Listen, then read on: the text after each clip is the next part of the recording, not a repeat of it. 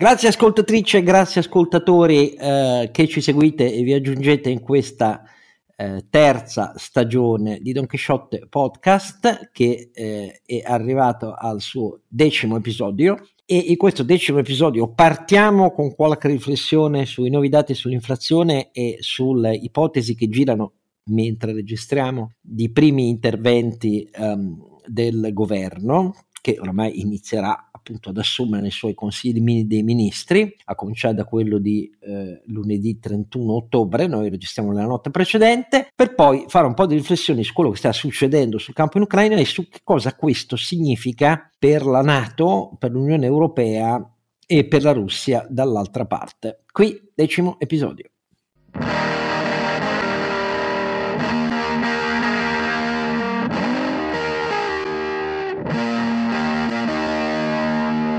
Sempre Oscar Giannino Don Chisciotte e sempre al suo, non fianco, molto davanti a lui eh, ci sono in realtà i nostri due tedofori del pensiero e del fare. Tedofori perché hanno in mano delle potenti tede, la teda è eh, dal greco la fiaccola hm, che illumina il percorso del fare, nel caso del nostro Sancio Panza.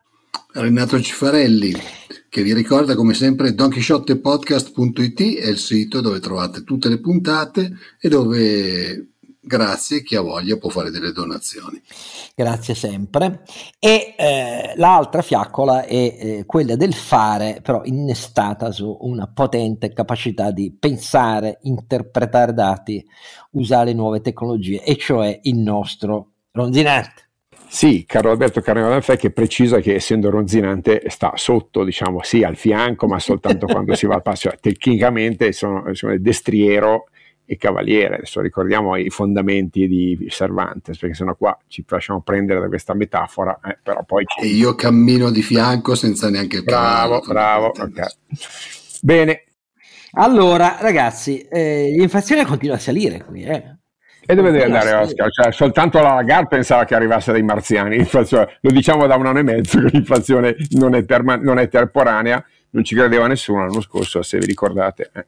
Eh, però, sai, qui si aspettavano che già col decrescere dei prezzi del gas già scendesse, invece, invece... Eh, ma Oscar, guarda che, guarda che una componente dell'inflazione, della deflazione o perlomeno dell'inflazione bassa che noi abbiamo avuto negli ultimi vent'anni, direi, poi Carlo Alberto magari mi corregge, che lui è più abituato con i dati, veniva dal spostamento di moltissime produzioni in Cina e dall'avanzamento eh, tecnologico di moltissimi prodotti che li, che li, hanno resi molto meno cari e quindi eh, nel nostro pacchetto di quello che acquistiamo l'inflazione ce la siamo dimenticata se, tu, se noi ci mettiamo a fare reshoring e rispostiamo alcune produzioni in Europa, alcune produzioni non erano state adeguate causa Covid sulle quantità e erano, erano stati fatti dei budget bassi, quindi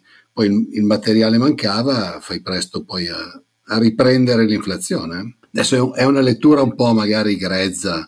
Ma noi abbiamo in realtà, Oscar, come sai, tutte e tre le forme canoniche di inflazione. Una da offerta è quella eh, fondamentalmente energetica delle materie prime, anche se sta rientrando questa, questa parte. Eh, però eh, c'è un lag, no? c'è un ritardo, I, i, prezzi del gas stanno decrescendo, ma come dire, i prezzi del gas spot eh, dobbiamo andare a vedere i prezzi del gas che sono, sta- che sono nelle bollette, che sono poi entrate nel, nel, calcolo dell'inflazione, cosa che richiede qualche mese di tempo. Noi abbiamo un'inflazione da domanda in realtà, perché il rimbalzo della spesa privata post-Covid, in particolare penso ai servizi turistici e, e altre forme di servizio alla persona, c'è stata anche in Europa, molto di più in America, ma anche in Europa, e abbiamo anche un'inflazione monetaria perché dieci anni di tassi zero, di eh, ehm, eh, politica accomodante sul debito pubblico, di acquisti e di linee di credito di fatto illimitate al debito pubblico hanno creato comunque una bolla monetaria significativa. Se metti queste tre cose insieme, non ci voleva molto, secondo me, a capire che l'inflazione, che è stata ovviamente eh, alimentata, accelerata dalle tattiche russe di, eh, l'anno scorso, perché eh, è cominciata l'anno scorso, di cominciare a chiudere i rubinetti del gas e quest'anno di sabotare di fatto i mercati europei sia in termini di prezzi che in termini di frammentazione. Ma un bel pezzo dell'inflazione si basa sul fatto che ovviamente il rimbalzo post-Covid non poteva non creare inflazione, eh, se ci aggiungiamo appunto che eh, tutto questo si è basato anche sugli inceppamenti della catena del valore di cui ha parlato adesso Renato, cioè del fatto che la, l'acquisto di beni eh, di, diciamo intermedi o comunque di componentistica, in particolare della Cina, si è interrotto e come sempre quando c'è uno shock sulla logistica i prezzi che salgono, ecco, se, considerato il fatto che abbiamo avuto uno, uno, un, un'inflazione diciamo da offerta, un'inflazione per quanto temporanea ma concentrata da domanda, molto più negli Stati Uniti che in, in Europa, ma, ma, c'è in particolare su alcuni pezzi di servizi, eh, e poi un'inflazione monetaria. Queste tre cose ci stanno dicendo che l'inflazione non è un fenomeno passeggero, tant'è vero che in queste ore la, la, la BCE si è... Eh, ehm, si è finalmente eh, risoluta ad ammettere che il recupero, l'assorbimento dell'inflazione richiederà ben più che pochi mesi, quindi le, le previsioni di inflazione per il 2023 sono eh, significativamente più elevate di quelle che giravano. Quindi dobbiamo spiegare che Anche ascolta... perché, Carlo Alberto, dovremo, dovremo prima o poi innestare anche un pezzo di inflazione che è quella che manca da noi sui salari, perché non possiamo continuare una, con una situazione di inflazione come questa a mantenere fermi i salari. Questo è, questo è, è diciamo, se vuoi, l'ingenuità e l'illusione più grande delle autorità monetarie europee che speravano in una blitzkrieg inflattiva, uno shock inflattivo senza anticipazioni è perfetto per l'autorità monetaria perché di fatto non disancora le aspettative di inflazione eh, e consente l'abbattimento del valore reale del debito, cosa che è accaduta e sta accadendo di fatto. No? La riduzione del debito pubblico italiano in particolare di quasi 8-9 punti è dovuta solo in parte all'aumento del PIL e, e in buona parte proprio alla, riduzione del valore reale, del, quindi al, al rapporto diciamo così, tra debito eh, e PIL. Eh, una invece un una disancoraggio dell'inflazione e l'avvio della spirale prezzi-salari che fu proprio il fenomeno che durante gli anni 70 e 80 alimentò una inflazione sostenuta e difficile da sradicare anche perché in quel caso non basta più la politica monetaria, no? serve anche una politica fiscale e una politica economica specifica. Ecco, se riparte questo ciclo di eh, alimentazione interna dell'inflazione, allora le cose si fanno veramente più complicate. No, non me l'aspetto perché non c'è più quel, quel, contesto sociale, però un prolungamento nel 2023 esteso di questa fiammata inflattiva non può ovviamente lasciare i salari intatti, questo non c'è dubbio perché vuol dire fondamentalmente, soprattutto per le fasce più deboli, le analisi sono che il paniere, in particolare quello eh, dei beni energetici e del cibo, che sono le due voci più, eh, più, pesanti. Abbiamo visto che nell'analisi Istat il paniere di beni a, a, media frequenza, che poi sono le bollette, è cresciuto eh, al 18%, quello dei, dei beni ad alta frequenza, che è il cibo, è cresciuto al 9%, quello dei beni a bassa frequenza, quindi che so, elettrodomestici, eh, acquisti periodici, è cresciuto del 4%. Quindi abbiamo una situazione di, di grandissima differenziazione anche proprio merceologica.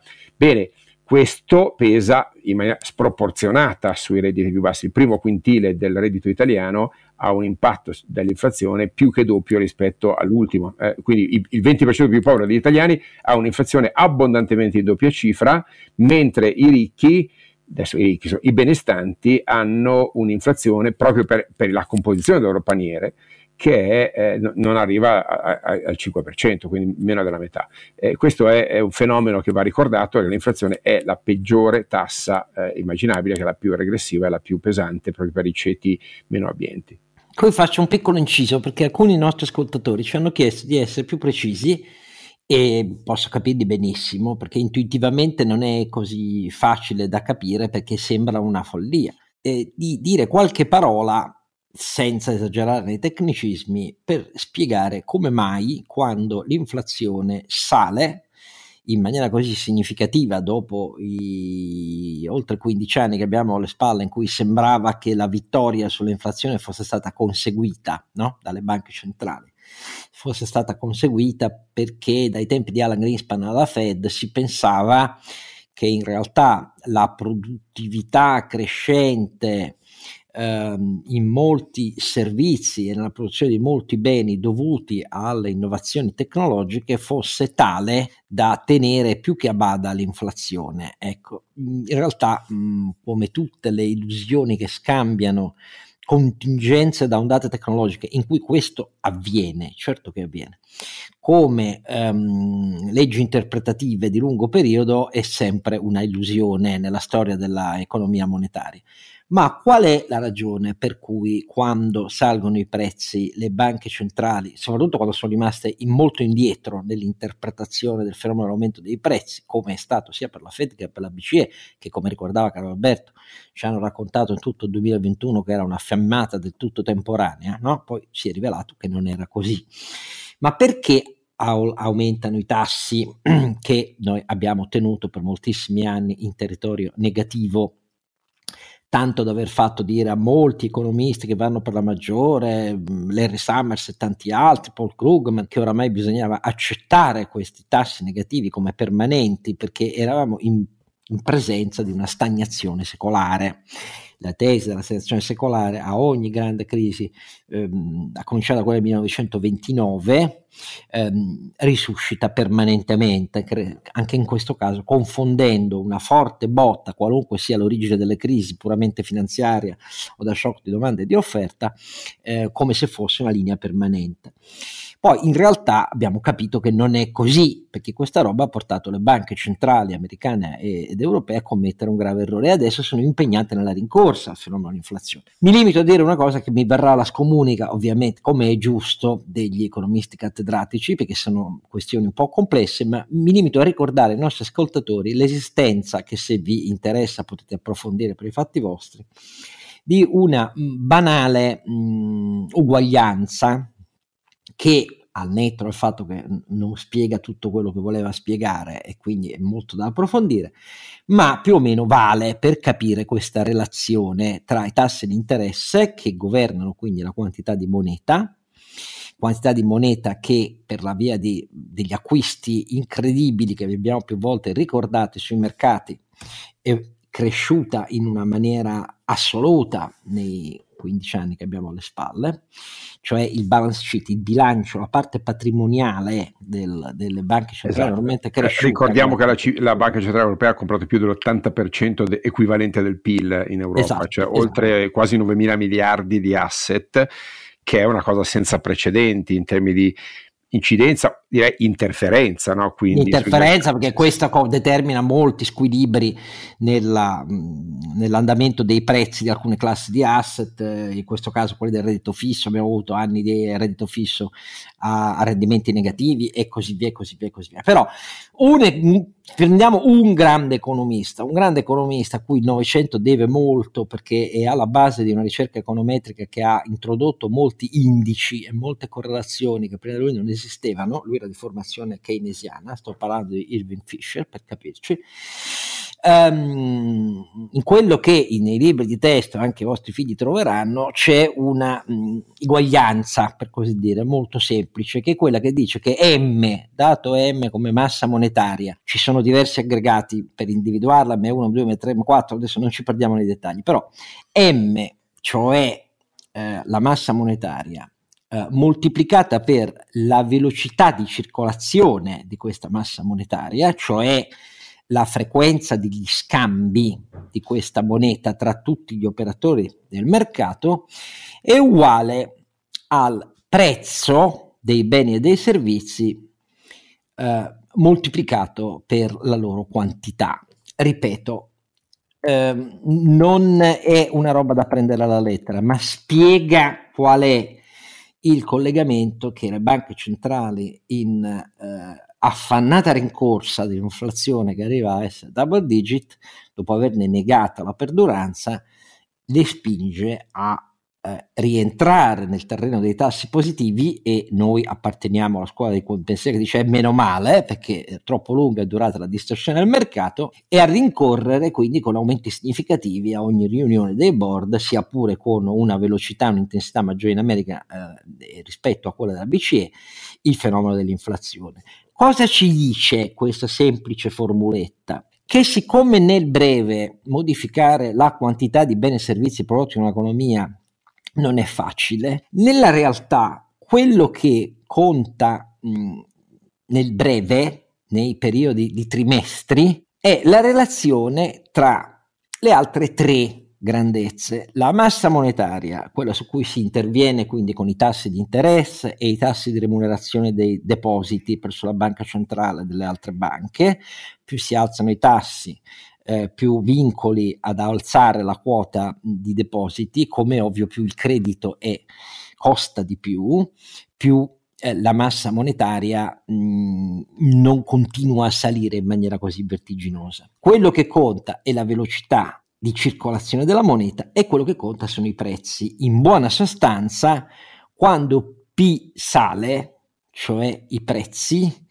la massa monetaria e la velocità di circolazione devono provare a scendere. Questo è il punto di fondo che porta agli aumenti dei tassi, il che porta poi anche a una importante integrazione di questa formula di Fisher, che è puramente keynesiana anch'essa, quindi anche se Fisher viene considerato il teorico del monetarismo monetario uguale destra, uguale conservatori, uguale austerità, però, siccome la grandezza V, cioè la velocità, per così dire, di eh, circolazione, da che cosa dipende davvero? Dipende dal fatto che poi la massa monetaria creata deve essere spesa, no? Allora, quanto più operatori, famiglie e imprese invece di spenderla la detengono in forma liquida e non va in circolo come è evidente, no? Quindi più è trattenuta la moneta, invece che spesa, minore è la velocità di circolazione e quindi la moneta in circolazione non è data solo da M come quantità di moneta, ma dipende dalla propensione anche a detenere moneta in forma liquida. Questo, allora, queste tre grandezze rispetto a P che varia in tempi molto più lunghi e dipendenti dagli investimenti, eccetera, eccetera, tante altre cose, spiega il busillis delle banche centrali quando sono in ritardo e si trovano quindi a intervenire su M, diminuire la creazione di quantità di moneta, uh, di fronte a una grandezza V, la velocità di moneta che più di tanto non riescono a influenzare, per più alta è l'incertezza degli operatori, più c'è una propensione elevata alla liquidità invece che a investire e a spendere. Nell'incertezza è sempre così, e questo il banchiere centrale lo, lo apprenderà solo ex post rispetto alle sue decisioni e poi a vedere che di fronte a P che sale e tu sei rimasto indietro, devi tentare di rincorrere. E la spiegazione che Alberto mi boccerà su due piedi, quindi è meglio che intervenga, però è per fare capire in maniera un po' eccessivamente rozza a chi ci segue quali sono le grandezze a cui guarda la banca centrale quando è in ritardo rispetto ai prezzi. Oh, io aggiungo, rispetto a tutto questo, c'è una lista infinita, molto corposa, di economisti di diverse scuole che dicono errore triplo perché questa è l'applicazione della vecchia ortodossia, mentre invece queste fiammate inflazionistiche, che sono, come abbiamo detto molte volte, diverse negli Stati Uniti e in Europa, eh, ci chiedono di non alzare i tassi proprio adesso. E quindi, come vedete, la materia, per così dire, non è, queste non sono scienze naturali fisiche perché siccome hanno a che vedere con i comportamenti di milioni e milioni di individui, imprese e famiglie, e le teorie sono le più diverse. E, caro Alberto, ti vieni tu perché io... No, no, hai ricordato giustamente che c'è un dibattito aperto, la scuola di Cambridge eh, lega la quantità di moneta al reddito, ci sono discussioni sulla velocità, no? quindi sulla V di cui parlavi tu, che riguarda la quantità di transazioni, la modifica dei mercati, eh, eh la tecnologia non cambia soltanto i prezzi. Esatto. Eh, caro eh, Renato, cambia anche la velocità della moneta, no? pensiamo appunto a una differenza da, di un mondo basato sul contante a un mondo basato sui trader quei millisecondi. Eh, quindi in un mondo che si sta muovendo... La globalizzazione esatto, poi certo, certo. Quindi la teoria quantitativa classica che ha che ha illustrato Oscar che è ovviamente diciamo, la teoria di base, il punto di partenza e serve per capire che c'è una relazione fra la sì, quantità non, di follia, ecco, esatto, non c'è certamente, è una relazione compl- complessa che varia nel tempo, ma è eh, didatticamente utile ricordarla. Ci aggiungo il fatto che eh, per quanto l'aumento dei tassi di interesse ovviamente tende a ridurre eh, sia le transazioni sia i prezzi nel lungo termine che riduce la domanda ha anche un altro effetto, cioè quello di contrastare quello che diceva Renato. Eh, se le banche centrali segnalano l'intenzione di combattere l'inflazione senza paura, anche a questo di una recessione, non c'è un eh, aspirare ai prezzi salari, perché ovviamente i contratti non vengono rinnovati incorporando fenomeni tipo la scala mobile, per chi se la ricorda, no? perché il, il, il, dire, non c'è un disancoraggio delle attese di inflazione, no, c'è la consapevolezza che la, la, banca centrale che ha gli strumenti per combattere l'inflazione, ovviamente usando la leva dei volumi, cioè la massa monetaria e dei prezzi della moneta, ovvero gli tassi di interesse, se c'è questa consapevolezza le parti sociali non, non fanno attivare questo, questo, questa spirale inflattiva che invece funzionava eh, in maniera eh, molto molto pesante durante gli anni 70 e 80. Eh. Eh, quindi il, il, valore per cui eh, la Fed oggi ha strumenti eh, secondo me più efficaci per combattere l'inflazione, oltre al fatto che, fatemi dire, l'economia americana ha un'inflazione eh, di origine fortemente endogena, quindi lato domanda, con prezzi, salari. Eh, esattamente, salari che erano già saliti, con, con un, un, un, sentiment dei consumatori molto meno pessimista che in Europa. E eh, in con... realtà poi la maggior propensione al consumo del 2021 americana, che è stata double digit, incredibile, è dovuta a politiche fiscali, cioè è dovuta ai 2 trilioni erotti finanziati, eh, perdonatemi, decisi da Trump contro il Covid e a cui si sono aggiunti 1.7 trilioni con Biden. Esatto, esatto. Quella roba che si è... fiscale ha drogato pesantemente. Ci aggiungiamo anche una modifica significativa delle ragioni di scambio, no? eh, col dollaro che si rafforza eh, gli Stati Uniti di fatto eh, importano deflazione certo Esattamente. Senso, men- men- mentre Ed esportano inflazione. Quindi c'è anche questo elemento che l'economia degli Stati Uniti è così grande e così dinamica che alla fine ha strumenti più efficaci dei nostri, oltre ad avere una macroeconomia più favorevole. L'Europa invece si trova con le armi spuntate perché ha un'inflazione da offerta, specialmente di importazione eh, esterna, quindi da, di, di, gas, ha salari eh, paradossalmente ancora molto fermi, quindi non, non, dire, non, ci sarebbe bisogno, tra virgolette, di alzare eh, i tassi, m- ma bisogna farlo perché altrimenti partono i cicli che ha detto Renato e soprattutto eh, in questo momento eh, il, il fabbisogno di debito pubblico che hanno i paesi europei per combattere la crisi energetica non consiglierebbe diciamo, esatto. di aumentare il costo del debito pubblico. Quindi sei una situazione in cui sei tranquillo nel martello, bisogna ricordarlo, perché insomma, non, è, non, c'è, no, non no, c'è, la bacchetta magica. Ecco, questo, quindi l'aumento dei tassi è necessario, eh, ma potrebbe non essere efficace. Questa spiegazione vi dà una ragione del perché il tasso reale è salito in Europa molto meno eh, negli Stati Uniti e sarà così perché dipende dalla differenza dell'inflazione che bisogna affrontare e vi spiega anche perché molte parti politiche e non solo, molti pezzi dell'impresa dicono comunque è azzardata l'aumento del, della BCE ed è un gioco molto aperto in realtà, eh. non è che si può tracciare una linea eh, per motivi di fede. E in tutto questo però il nostro governo cosa farà? Probabilmente aumenterà oh. il deficit eh, programmatico rispetto a quello tendenziale, ma di una, di una, non dico di un punto ma poco meno, eh, perché vuole cercare spazio fiscale ovviamente a deficit, fatemi ricordare, queste sono le tesoree, tutte balle, ok, sono tutte stupidate, è tutto deficit o, o buona parte deficit. Deficit, deficit aggiuntivo del previsto, certo. Esattamente, o è extra gettito, quindi alla fine extra tasse, mettila così, ok? Non è che è un,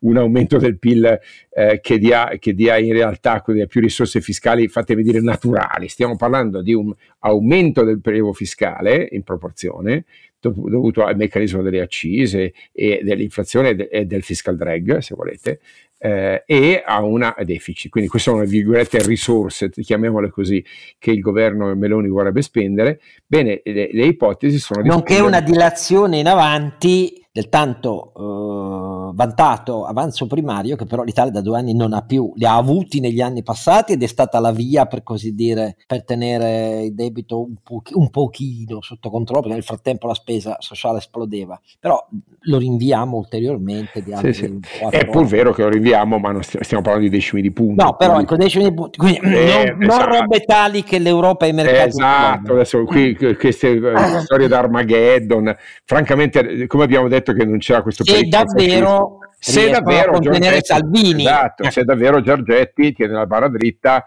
e, e, e la Meloni con lui. Cioè fa deficit in più fino a 4,5 invece che il 3,6-3,7 ma lì si fermano perché sì, con le richieste di Salvini e... non, ci, non è, certo, è e lo spendono sostanzialmente in maniera tattica cioè quindi fatemi dire in larga parte per compensare eh, la, eh, la, crisi energetica. Fatemi dire ancora una volta che intervenire sui prezzi è regressivo, non incide sulla domanda e quindi non va alla radice del problema dell'energia che è quello di ridurre del 15-20% la domanda, solo questo oggi sarebbe la risposta corretta, certamente non le bollette a carico dello Stato. C'è qualcuno che dice sì, però se interveniamo sulle bollette un po' limitiamo l'inflazione. Eh, ho capito, cioè, e allora, eh, come dire, limitiamo l'inflazione, ma, ma, stiamo creando le premesse per un'inflazione più lunga, ovviamente, nel momento in cui hai deficit che aumenta. Se avessimo, come dire, una situazione in cui possiamo intervenire sulle bollette avendo abbondantemente spazi di bilancio, potrei dire, vabbè, al diavolo l'effetto regressivo, eh, combattiamo l'inflazione con il ma stiamo parlando di deficit e quindi dire, quello che non va da una parte finisce dall'altra. No? Eh, il punto metti, aggiunti che si la cera, togli la cera. Insomma, il punto che si è aggiunto a favore di chi chiede interventi invece sulla bolletta è che la quantità di interventi varati dal governo tedesco Mm, che sono sulla bolletta, eh, sono sulla bolletta con classi diverse fino a un certo tetto di consumo e per un certo prezzo tra famiglie e imprese e distinguendo anche tra imprese energivore e le altre. Però il principio con cui lo si fa eh, nei prossimi mesi è un intervento molto pesante, su una cifra molto pesante, ripeto, fino a una certa stima di consumo, oltre la quale poi si paga tutto. Sì, che è importante per dare il segnale invece della perché, reazione al prezzo, cioè se tu se fino all'80% dicono, lo Stato, e eh, eh, poi dopo paghi e tu. le imprese per prime dicono se noi assistiamo a questo senza fare qualcosa di analogo, non avendo lo stesso spazio fiscale e senza dimenticarselo, però eh, si lede in maniera, si ferisce a morte il eh, mercato unico perché si aggiunge una tale disparità alle ragioni di minor competitività delle nostre imprese a vantaggio di quelle tedesche proprio mentre le nostre imprese facevano molto meglio di quelle francesi e tedesche. Questo è un altro argomento che è diventato sempre più forte negli ultimi mesi e io voglio vedere il governo Meloni come ci si confronta con questa roba, perché è delicata. Sì, sì no, è delicata. E noi comunque lo spazio fiscale tedesco non ce l'abbiamo. Non ce l'abbiamo, ma non è nemmeno per giusto. È colpa nostra. Sì, che la Germania sia in fischi del mercato unico, questa è una cosa veramente grave dal mio punto di vista. E, e quindi io, io, difendo la logica degli interventi tedeschi che non sono, come dire, eh, col tetto, ma sono un meccanismo che appunto interviene lasciando un effetto di elasticità al prezzo, cioè con una quota a carico dei cittadini c'è comunque un incentivo a ridurre i consumi. No? E se noi interveniamo sui prezzi assoluti facciamo l'effetto 110%, cioè ma si tanto paga pantalone, no? che è una cosa assurda in periodi di scarsità di offerta. Eh, in effetti uno dei driver di inflazione in Italia è stato proprio il 110%. Sembra che il governo voglia metterci mano riducendolo a 80%. Ecco, il passaggio dal 110 a 80 è un passaggio non solo del 30%, no, no. è un passaggio epocale perché lascia una quota di contrasto di interessi che è essenziale. Eh, pur continuando il supporto al settore immobiliare che rimane importante per far riprendere un settore che comunque è il motore del PIL, anche se il, più, se volete, più inefficiente in termini di capacità poi di scalabilità all'estero, perché sì, produce domanda interna, ma non necessariamente aumenta la produttività. Ma a parte quello, eh, un conto è il 110 che è una roba scellerata e un conto è l'80 che è una roba più ragionevole, ovviamente non è gratuitamente come direbbe un noto filosofo contemporaneo, eh, eh, ma eh, ecco, questo va ricordato, se il governo interviene sul 110 fa una cosa giusta, se, eh, eh, se Se interviene... Basterebbe il 95, dai, sì, ci sì, 95. Sì, diciamo, basterebbe reintrodurre un principio sacrosanto di contrasto di interessi e quindi di incentivo da parte della domanda a minimizzare il costo dell'offerta, mentre qui siamo all'esatto incontrario, un incentivo a massimizzare i prezzi dell'offerta, quindi eh, siamo, siamo, veramente all'assurdo. Eh, eppure, come dire, nessuno è, è riuscito a bloccare questa, questa cosa che è stata ancora una volta alla base certamente un aumento importante del, degli investimenti nel settore immobiliare che ricordiamo ha fatto un record eh, straordinario nel corso dell'anno, dell'anno, scorso. Ricordo che gli investimenti in costruzione sono cresciuti del 21,8% del, dell'anno scorso e quest'anno con guerre, pestilenze e compagnia del 13,3% ecco quindi stiamo parlando comunque di cifre che non si vedono boh, dal dopoguerra, penso Oscar onestamente. No? Eh, ecco, tutto questo se, se, il governo fa interventi intelligenti, sia pure a contrasto della, eh, della crisi energetica, ma intelligenti, cioè che non, che non sussidino la domanda, ma sussidino i redditi più deboli e le aziende più esposte, più esposte. Eh, ma senza toccare i prezzi generali, perché perché eh, diciamo altrimenti l'effetto di riduzione della domanda non si ottiene. Io insieme a, al collega Carlo Stagnalo abbiamo avanzato la proposta che se proprio vogliamo aiutare gli italiani possiamo proporre una specie di cartolarizzazione delle bollette, cioè si crea un fondo di garanzia, si dice agli italiani di portare la bolletta in banca, sostanzialmente di spalmarla su tre anni e, e di creare sostanzialmente un fondo eh, garantito dallo Stato in caso di insolvenza. Se poi qualcuno non riesce effettivamente a pagarla, allora interviene lo Stato a sussidiare ma eventuali insolvenze motivate. Okay? Tutto questo consentirebbe di scavallare quantomeno il picco di questi mesi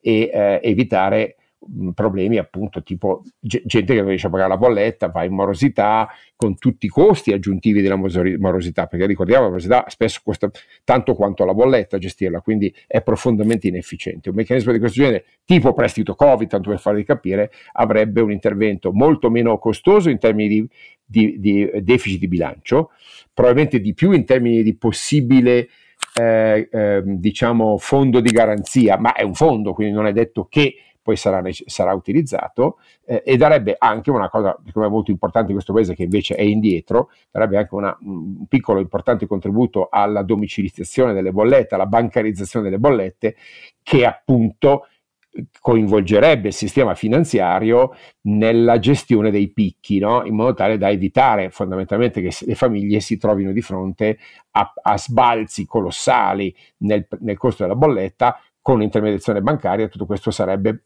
smussato, no? potrebbe essere in qualche maniera diventare una forma di, eh, di rata molto più gestibile con eventuali picchi eh, gestibili da, dal punto di vista bancario. Quindi questo genere di interventi che mi auguro che il governo faccia sarebbero pragmatici, eh, sarebbero non ideologici come spesso sono stati negli anni scorsi, appunto pensiamo ai 5 Stelle, ma neanche pat- populistici come sono quelli che invocano alcuni partiti della maggioranza. Io devo dire che sono d'accordo con questa proposta per tre ragioni eh, che ipersemplifico per proporre ai nostri ascoltatori. La prima è che questo meccanismo di cartolarizzazione è in realtà più semplice e rapido, semplice nel senso che l'adozione comunque di interventi in bolletta per famiglie e imprese implica una mh, discrezionalità più o meno elevata, ma comunque politica, nell'identificazione dei prezzi a cui farlo, A, B, dei livelli di consumo entro cui farli, perché sopra mh, non bisogna farlo.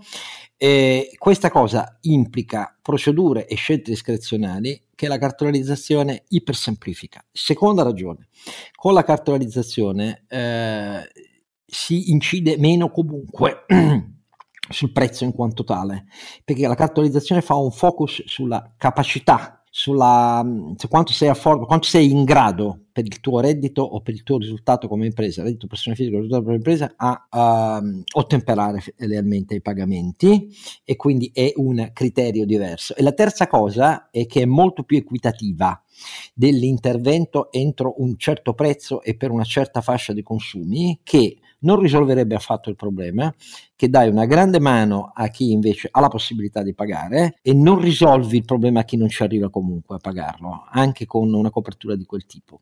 Ecco, per queste tre ragioni, semplicità e rapidità. Secondo, il focus che è diverso. Terzo, equitativo, cioè di giustizia sociale, mettendo davanti chi ha meno, questa formula secondo me è migliore di scelte iperdiscrezionali molto discutibili che dovesse fare lo Stato per scegliere una via alla tedesca, per intenderci.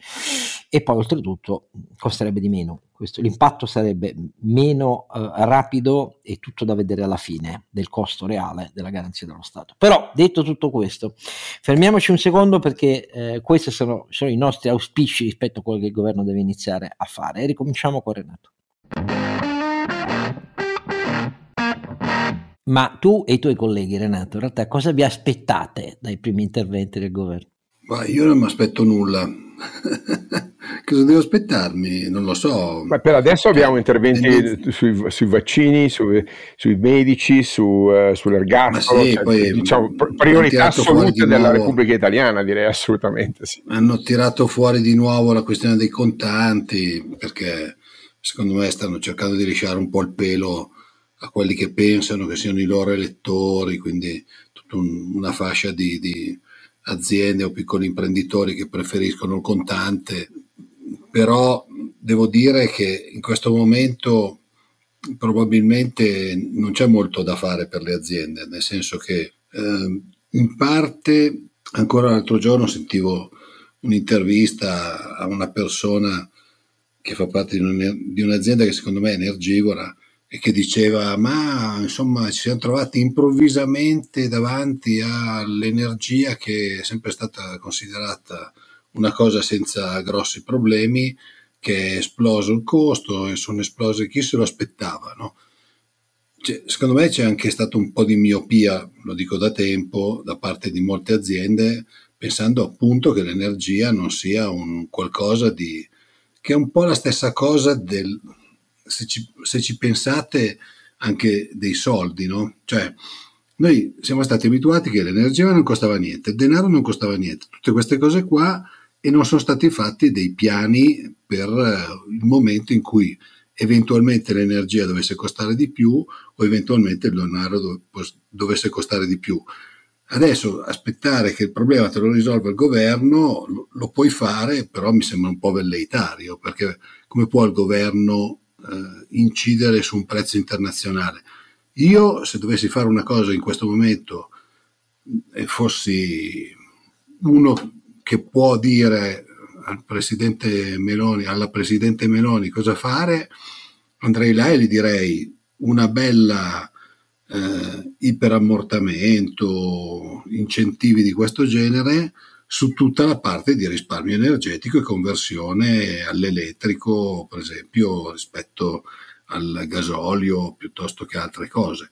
Questa secondo me è l'unica cosa furba che si potrebbe fare in questo momento, che aiuterebbe le aziende che magari sono un po' più riottose a fare gli investimenti che sono necessari. Tu pensi a una soluzione, eh, per così dire, strutturale? Ma no? sì, un'industria 4.0 dell'energia, ma ha ragione eh. Renato. Se certo. pensiamo all'effetto che si chiama greenflation, cioè questa inflazione derivata dalla necessaria e indispensabile transizione energetica, ha ragione Renato, se vogliamo combattere sia la crisi energetica che quell'inflazione strisciante di lungo periodo che è determinata dal maggiore costo di produrre energia con mezzi, come dire, non, eh, eh, no, no, non fossili, eh, il costo diciamo iniziale, poi dopo nel tempo le cose si spianano, qual è? Quello di chiedere investimenti privati, fondamentalmente, investimenti privati. No, ma poi oltretutto, eh, caro Alberto, la cosa importante di questa cosa qua è che diventa un volano per la creazione di, te- di nuove certo. tecnologie, perché è evidente che se aumentano gli investimenti chi produce poi le tecnologie che servono per fare queste cose è molto incentivato a, ad accelerare sulla ricerca. Nel nostro intervento di. Don Quixote Live, ricordi Renato, la settimana scorsa in fiera abbiamo insistito su questo tema qua, eravamo nella fiera dell'elettrotecnica, dell'elettronica, delle smart city e, e, e il commento è stato proprio quello di, di, di, dire, cari signori, lavorare incentivando la transizione energetica non solo sostituendo il gas russo con il gas algerino, ma eh, come dire, accelerando la, la, digitalizzazione degli edifici, delle fabbriche, degli spazi commerciali, oltre che delle residenze, è un incentivo non soltanto al risparmio in conto economico, ma alla produzione di proprietà intellettuale, all'attivazione di filiere tecnologiche europee e a, aiutando quel, quel reshoring di cui parlavi prima, non solo spostando le fabbriche dal, dal, dall'est all'ovest, ma ripensando processi produttivi in maniera sostenibile alimentati dalla tecnologia digitale. L'unica cosa che secondo me si può fare in questo momento, Oscar, è quella. Cioè, io sinceramente non sono un grandissimo fan del aiutateci eh, con le bollette, lo Stato ci deve pagare le bollette, sinceramente. Però io probabilmente no, non sono neanche l'imprenditore medio, ecco, mettiamola così, per usare un eufemismo. Va bene, eh, fermiamoci qui e vedremo in concreto, oltre alla raffica di misure filo-Novax, che cosa arriva davvero. Eh, stiamo anche aspettando una decisione che è improrogabile, perché entro il primo novembre va presa sulla um, transizione verso la riforma Cartabia e quindi questo sarà argomento di sicuro del Consiglio dei Ministri di lunedì il problema non è solo quello del carcere ostativo di fronte ai 1200 che possono uscire dopo il primo novembre, eh, del carcere dello, no, dell'ergastolo Esatto, il problema è una spaccatura che si sta delineando fra un, un, liberale garantista come Nordio, che è un galantuomo, probabilmente qualitativamente la, la figura migliore del governo Meloni, direi sia per, per preparazione per, e per reputazione personale, e eh, la, la banda di cagnacci manettari che probabilmente finirà messa al suo fianco bianco per, per compensarlo e isolarlo. Di questo dobbiamo, dovremo stare molto attenti perché la riforma Cartabia è una dignitosa, buona riforma, comunque apprezzata a livello europeo, fa parte del pacchetto del PNRR, eh, rinviarla sarebbe secondo me un pessimo segnale, pessimo segnale all'Europa. Però ci sono importanti cose che stanno avvenendo in Ucraina e nella comunità occidentale legate alla guerra e continuiamo su questo. Perché, stanno, perché dico che stanno avvenendo cose importanti sul campo? E perché mi sembra che l'attenzione eh, occidentale sia non negli Stati Uniti, eh, però di sicuro nella comunità europea della Nato molto più divisa che mesi fa. Non mi riferisco solo alle cronache italiane, al fatto che Berlusconi ha ribadito da Vespa quello che aveva detto nelle sue dichiarazioni che abbiamo ascoltato, registrate, che aveva smentito, cioè che in buona sostanza Berlusconi la pensa come Salvini, cioè bisogna smetterla dare armi agli invasi, agli ucraini, solo così si tratta, sulla base del fatto che su questo armistizio gli ucraini accettano le il territorio occupato fino a questo momento è sempre peggio difeso dai russi che arretrano.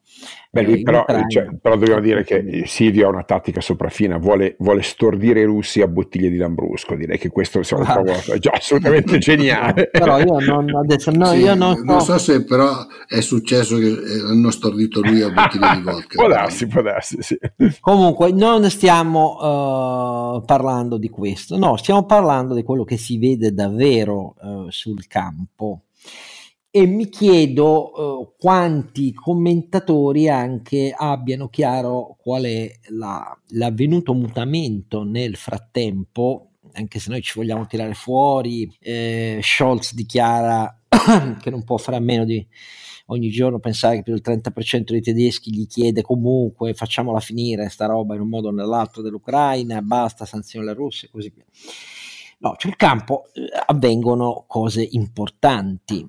Quali sono le cose più importanti recenti? Prima l'ondata di utilizzo di droni iraniani da parte dei russi. I russi, gli ucraini dicono che sono state lanciate nelle ultime tre settimane più di 300 droni kamikaze. I droni kamikaze eh, sono una sottospecie dei droni aerei eh, non pilotati, mh, mm, cioè non sono quelli più sofisticati che volano ad altissime altezze e hanno raffinati um, apparecchiature optoelettroniche e che sono addetti al controllo dell'intero spettro elettromagnetico a, a, terra in cielo e sono fondamentali sempre di più da molti anni per il controllo a distanza di quello che davvero avviene sul campo e anche nelle retrovie molto indietro. No, sono dei piccoli ipereconomici ehm, droni non pilotati di pochi metri e con un carico bellico pagante di pochi chili che oltre ad essere ipereconomici, infatti si chiamano loitering munitions, eh, sono come delle munizioni circuitanti sul cielo che tu a un certo punto dirigi verso un obiettivo. Sì, precisiamo, eh, Oscar, che ipereconomici per le armi... No, no, queste sono davvero ipereconomici. Qua, gli Shahid eh, 30, 136, che sono quelli più utilizzati dai russi iraniani, sono fatti con motori, eh, motorini a pistoni eh, rubati in Occidente eh, e si sa anche quali, ecco, cioè in particolare di un tipo di cui decine e decine, più di cento sono stati um, rubati dagli iraniani tra Germania, Austria e Italia, per capirci, eh, che li avevano acquistati e, e hanno a bordo apparecchiature eh, optoelettroniche assolutamente basic per capirci. E il carico pagante ti ho detto quello che è perché volano a 180 km orari e, um, sono lenti e rumorosi facilmente identificabili tranne quando hanno raso terra. Ma detto tutto questo alla, a quell'ondata di utilizzo che ci dice che i russi non sono più nella capacità di sostituire i missili Calibr, gli Iskander, ehm, i DH-101, cioè i loro eh, missili ehm, che hanno gittate varie diverse tra poche centinaia o fino a 1500 o 2500 km e sono asserviti con sistemi di guida e un errore circolare di impatto rispetto all'obiettivo molto limitati e molto precisi, ecco, non sono più in grado di reggere al ritmo di utilizzo che hanno avuto in maniera forsennata dall'inizio delle operazioni eh, il 25 febbraio fino a oggi. E quindi hanno dovuto stornare per l'incapacità della loro industria bellica.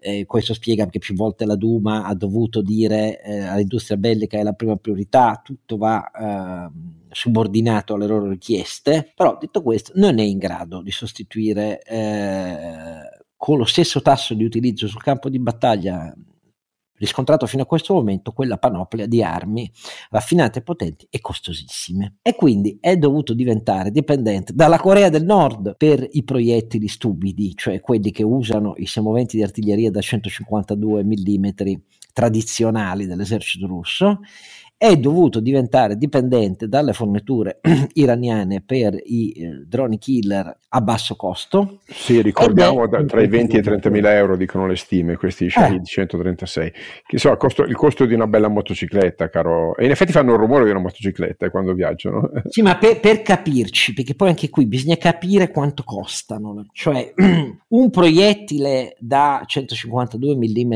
russo, ma valeva anche per i nostri semoventi come l'M100 109 che adesso abbiamo iniziato a dare un po' di quelli vecchi dismessi, li abbiamo, che come Italia abbiamo dati 10 adesso agli ucraini. Ecco, un proiettile tradizionale di un semovente d'artiglieria di quel calibro, che spara proiettili fino a 20 km, non di più, costa, costa un proiettile tra, in Occidente tra, di produzione tra i 750 e i 1000 euro, non di più. Per capirci, questi semoventi, quelli vecchi, sono stati riattati per utilizzare mh, proiettili e anche gli M119, gli obici da campo da 150 mm che eh, in un numero molto più elevato gli Stati Uniti hanno iniziato a fornire agli ucraini negli ultimi mesi, hanno dei eh, proiettili invece che vengono, eh, che sono capaci, hanno sensori in grado di colpire con assoluta precisione Mm? Quando c'è questa sensoristica a bordo dei proiettili, un proiettile che quello più diffuso che gli ucraini hanno, perché ci sono le fotografie che li utilizzano nei loro M119, sempre da 155 mm, il proiettile Excalibur, ecco, l'Excalibur inizia a costare da solo due volte e mezzo ogni proiettile di quanto costa uno Shahid ehm, iraniano utilizzato dai russi, tanto per avere un ordine di grandezza. Se passiamo all'artiglieria ehm, da campo di lunga gittata, i, i, razzi stupidi come quelli che utilizzano massicciamente i Grad russi, i sistemi Grad, che sono un sistema eh, di razzi da campo eh, concitata anche qui di molte, diversi chilometri, ma sono razzi stupidi, infatti loro li utilizzano con una forte concentrazione di mezzi perché fanno fuoco di saturazione, non sono in grado di colpire un obiettivo. Allora, quelli lì costano poche migliaia di euro l'uno. Se Parliamo di un sistema come l'IMARS che ha cambiato la realtà sul campo della battaglia. Quando gli Stati Uniti hanno dato l'IMARS che ha una gittata molto maggiore eh, e che eh, ha un munizionamento asservito a sistemi di guida di altissima precisione, ecco, per l'IMARS un razzo sigla è GMLRS costa 60.000 eh, euro cioè, l'ordine di grandezza delle cose è questa roba qui. La, la, Russia non si può permettere l'escalation verso sistemi d'arma così costosi. Dall'altra parte, ricordiamocelo bene, questo spiega perché eh, l'Occidente sembra restio a dare eh, mezzi avanzati, ma l'Occidente non ha un numero di mezzi avanzati, di proiettili avanzati, tali da reggere il tasso di utilizzo quotidiano, settimanale mensile su un teatro come quello ucraino, che è senza precedenti perché noi abbiamo avuto un mucchio di guerre asimmetriche negli ultimi decenni, ma questo invece è un conflitto tradizionale ad alta intensità, fortissimo attrito diretto e che utilizza davvero per la prima volta su un campo di battaglia tradizionale la concezione multidominio, che è quella non solo terra, cielo, aria, ma cyber security, tecnologie avanzate, dalla sorveglianza nello spazio alla mm, guida attraverso GPS o GLONASS, che è l'equivalente russo, anche se meno preciso del nostro, ehm, satellitare dei missili eh, e così via. Un'esperienza multidominio fatta con un attrito molto forte è costosissima per intenderci. Tanto è vero che, per esempio, gli Stati Uniti, che sono il primo contribuente militare di sistemi, piattaforme, velivoli e munizioni, ha svuotato dandole all'Ucraina, quasi metà dell'intera dotazione di missili Javelin che aveva. I missili Javelin sono missili anticarro, non particolarmente raffinati, però se dovessimo, gli Stati Uniti stessi hanno dichiarato che al ritmo di utilizzo di proiettili per eh, semoventi che c'è sul teatro ucraino da una parte e dall'altra, gli Stati Uniti con l'intera produzione di proiettili da 155 mm di un anno reggerebbero 10 settimane per capirci. per dirvi le cose come stanno, figuriamoci i britannici, i tedeschi o gli italiani. Oh, perché faccio tutti questi ragionamenti? Faccio questi ragionamenti perché questo gli ucraini lo sanno benissimo che è una tendenza che alla lunga l'Occidente non regge. Quindi anche gli ucraini, seconda novità, sono entrati nel multidominio in una maniera che ha sorpreso per l'ennesima volta i russi, con l'utilizzo che ha colpito la base, l'ultima che resta, base fondamentale mh, navale nella appendice sud-occidentale della Crimea, cioè Sebastopoli, e l'hanno colpita con un duplice sciame. Da una parte il drone dall'alto per distrarre le difese e dall'altra con uno sciame invece di eh, barchini non guidati suicidi, non guidati ma remotizzati nella loro traiettoria e nell'obiettivo da colpire. E pare proprio che siano riusciti a colpire una delle unità che dopo l'affondamento dell'incrociatore, il vecchissimo incrociatore lanciamissimo in Moskva, era la, l'ammiraglia della flotta del Mar Nero residua della Russia, e cioè una delle tre fregate ehm, più avanzate che imbarca e lancia dal Mar Nero missili di grande precisione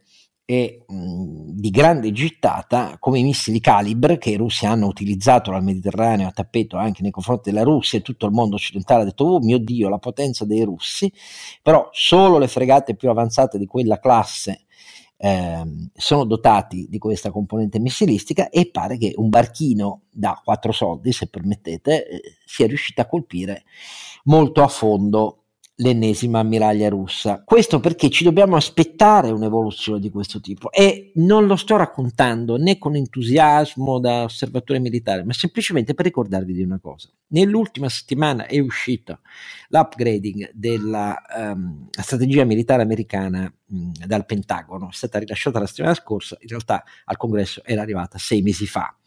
Quindi è pubblica, potete leggervela, sono oltre 200 pagine, oltre a una ridefinizione delle priorità, ovviamente la Cina innanzitutto, ma non solo la Cina, anche la Russia, l'Europa e così via, con una ridefinizione degli asset da impegnare di tutti i tipi e multidominio anche in quel caso, uh, c'è anche um, l'aggiornamento della strategia per la difesa antimissilistica e l'aggiornamento della nuclear posture, cioè della triade nucleare.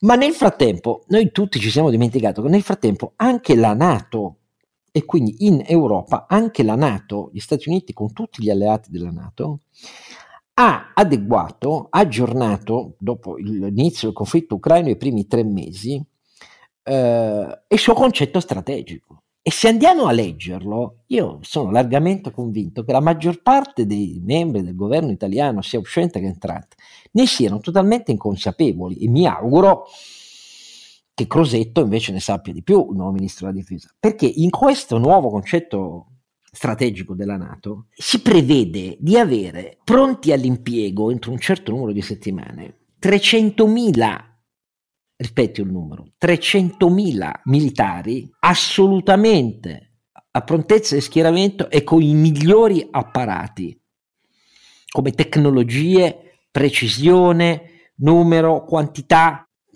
Nella Nato non siamo come in Russia, in Russia definiscono corpi d'armata delle robe che non sono neanche equivalenti alle nostre divisioni e tutti leggono quanti corpi d'armata ci sono e pensano che lo abbiano milioni di uomini schierati. Non è così. Dall'inizio della guerra la Russia ha schierato più o meno 190-195 mila uomini, ne ha persi 50-60 mila e adesso ne sta mandando eh, quelli coscritti tra galere e gli oblast. Eh, per così dire, tecnicamente meno importanti rispetto a chi governa, però questo è il numero. Gli ucraini, tra tutti i loro apparati di difesa, ne hanno mobilitati 400-500 mila ma il problema non è il numero, è quanto costa armarli bene. E le unità russe vanno anche sotto il 70% della loro dotazione organica, vanno al fronte, da noi non ci possono andare e anzi dovremmo prevedere per ciascuna di queste organici coperti al 120, 130, 140% e con mezzi che sono costosissimi.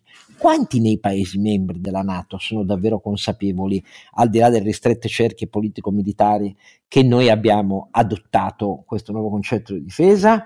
Io temo pochissimi. Questo concetto di difesa, concludo, è spropositatamente inadeguato? No, non è spropositato né inadeguato, significa leggere quello che la Russia ha messo in moto, perché l'idea di dare ragione, di fare una, una pace sulla linea di quello che, fino quello che hanno finora occupato è loro, al massimo faremo un referendum internazionale nelle aree su cui hanno tenuto i loro finti referendum per vedere se sono davvero d'accordo le popolazioni. Ma quando mai si è fatta una cosa di questo genere? Scusate, con i russi che le occupano e, e chiediamo la tregua, eh, che significa che intanto ci restano loro quando hanno dovuto già evacuare 70.000 persone da Kherson. Allora, queste robe qui sono cose oggettive che dovrebbero pesare tanto nelle valutazioni delle cancellerie. E invece, e ho concluso, in queste ultime settimane francesi e tedeschi sono date sportellate che purtroppo hanno conseguenze molto pesanti sui sistemi integrati di difesa aerea, perché la Germania punta su un programma proprio con nazioni nord europee, abbandonando il progetto comune con la Francia e noi, perché noi con la Francia eravamo andati avanti su un progetto comune su questo, pensando che la Germania ne faceva parte ed era uno standard non solo dell'Unione Europea, ma dei paesi europei della Nato. E abbiamo rotto proprio su questa cosa fondamentale. E i tedeschi hanno rotto su questo e non tornano indietro. Uno dei motivi per cui c'è il gelo tra Francia e Germania sono le questioni della difesa, non solo il prezzo del gas, eh, del, del gasdotto transpirenaico e queste robe qui eh, hanno a che vedere con cose che la Russia di Putin guarda con enorme attenzione ed è il motivo per cui si sono sprecati i telegrammi di congratulazioni di Mosca eh, all'Italia, i segnali di soddisfazione tutte le volte che parla Salvini e le, poi le volte che parla Berlusconi. Questa è la realtà. Io mi limito a dire che chi segue le questioni di difesa e non è un appassionato di guerre capisce che quello a cui stiamo assistendo sul campo è un cambio obbligato gli strumenti, perché bisogna diventare più economici nel colpire l'avversario. Per questo si usano eh, sciami aerei e anche navali eh, di droni kamikaze. Cosa voglia fare l'Europa mi è sempre meno chiaro, a dire la verità. quello che mi è chiaro è che finché c'è Biden cosa vuole fare, cosa vogliono fare gli Stati Uniti, cioè non mollare. Poi dopo il midterm vedremo anche lì. Io mi fermo perché ho parlato troppo, però mi sembravano delle novità che a volte non, non, di cui non, le, non, vedo proprio traccia nel dibattito eh, pubblico sulle manifestazioni della pace, le parole di Salvini, Berlusconi, eccetera, eccetera. E ci sono novità in Europa, no? voglio dire, in Svezia sta nascendo un governo eh, dopo elezioni in cui una parte moderata ma non nazionalista sovranista eh, per fare maggioranza e per guidare il governo deve accettare dall'esterno i voti di Akeson che è eh, quello che ha fatto per me eh, una trasformazione partendo da un partito neonazista, la più simile a quella che in Italia è avvenuta con Fratelli d'Italia negli anni con la Meloni. Cioè ci sono tante cose nella realtà europea che insomma chi segue i Balcani vede la condizione sempre più al limite della riesplosione della Serbia all'interno della Bosnia-Herzegovina e anche lì la Russia ci soffia sopra. Vediamo, vediamo come va. Certo è che la guerra è una cosa stramaledetta per le vittime che fa, per la ferocia che i russi ci impiegano, bambini, vittime, torturati e così via. È una cosa maledettamente costosa se vuoi evitare i danni eh, collaterali ed essere preciso e quindi diventerà meno precisa con ancora più danni collaterali, ancora più vittime di civili, ancora più tragica e non so quanto i membri europei della Nato, non quelli nordici che sono direttamente minacciati, e la Polonia che ha un'anima di acciaio su queste robe qua e che è la prima, è la prima per eh, veicoli e sistemi d'arma dati all'Ucraina in Europa. È la Polonia, non a caso. La Polonia, quella stessa Polonia che obbligò la Meloni per accettare la presidenza del gruppo ICR ad abbandonare qualunque riferimento ai russi che non fosse nemici dell'Europa. Ecco, queste robe qui io non le vedo. Può essere che mi sbaglio, i miei due compari mi diranno che sono eccessivamente appassionato di questioni militari. No, Oscar, fammi dire solo una cosa a chiusura. Eh, quello che hai detto sui droni è estremamente interessante. L'uso dei droni, ovviamente, ha anche altre applicazioni civili. Penso all'agricoltura, penso alla sorveglianza del territorio, no? penso alla prevenzione dei crimini. Molti di questi nascono e diventano dual use perché concepiti per certo, quello che certamente. È significativo che a eh, svilupparli eh, più operativamente nella guerra di Ucraina siano queste medie potenze emergenti, Turchia da una parte, Iran dall'altra, e non si sentano, almeno in maniera pubblica, interventi di, eh, di chi sui droni ha lavorato da tanti anni, penso a Israele, eh, ma, ma, penso anche appunto all'industria europea che mi, mi, sembra un po' indietro su questo tema o perlomeno n- non presente con uh, un'offerta tecnologica adeguata. Quelli americani per adesso sono in mano agli americani, sono stati usati più di una volta, sono droni diciamo, di, di classe superiore. Questi droni piccoli, questi droni flessibili, questi droni di use da metraggio civile e militare, sono una tecnologia che, in, in, come dire, una, una delle classiche situazioni in cui la tecnologia militare ha una ricaduta civile e quindi l'Europa meriterebbe di, di avere una, una, grande attenzione su quello, proprio se vuole per esempio usarli anche appunto per, per eh, le logiche di tutela del territorio, prevenzione, sorveglianza dei confini. No? Eh, sarebbe un dibattito mh, che richiede eh, grande lucidità. Ma anche in quel caso, sai, gli iraniani sono stati i veri antesignani perché hanno iniziato a usare i barchini suicidi remotizzati tanti anni fa. Sì, sì. Nella pia- difesa delle piattaforme petrolifere, stiamo parlando quando l'America tirò giù un paio di, di piattaforme loro come ritorsione per quello che loro facevano. Uh, eh, però loro, noi abbiamo assistito al fatto che loro ne hanno progettato, è diventato un fulcro della potenza politica dei Pasdaran, la produzione di droni. Noi questa roba l'abbiamo vista, siccome riguardava le questioni del Golfo, eh, qu- quanti di questi sono stati utilizzati? Sono stati spa- contro gli impianti petroliferi dell'Arabia Saudita, dalla Yemen, sempre queste robe qui sono state, abbiamo assistito, abbiamo molti progetti avanzati in Europa, però sempre progetti che, che poi non si sono tradotti in un'adozione nella, nelle piattaforme e nell'organigramma militare tradizionale. Siamo indietro questo è il punto, ma non perché bisogna essere up to date per fare i fighi e vincere le guerre, perché poi scopriamo che paesi che hanno una grandissima ambizione geopolitica, ma sono dotati di armi a basso costo per perseguirla, ci mettono in ginocchio. Questo è il punto. Vabbè, comunque, eh, questa riflessione era solo per dire che poi guardiamo un po' anche a alla faccenda che avviene, che determina poi tutto quello che è successo, il prezzo dell'energia, eccetera, eccetera. Sono tutte guerre asimmetriche, ma guerre sono. Eh. Il gas è stato utilizzato come una forma di attacco, uno strumento militare rispetto alla sicurezza, all'autonomia, all'indipendenza dell'Europa. Non è stata una vicenda di prezzo slegata e non dipendeva dalle sanzioni, per essere chiari.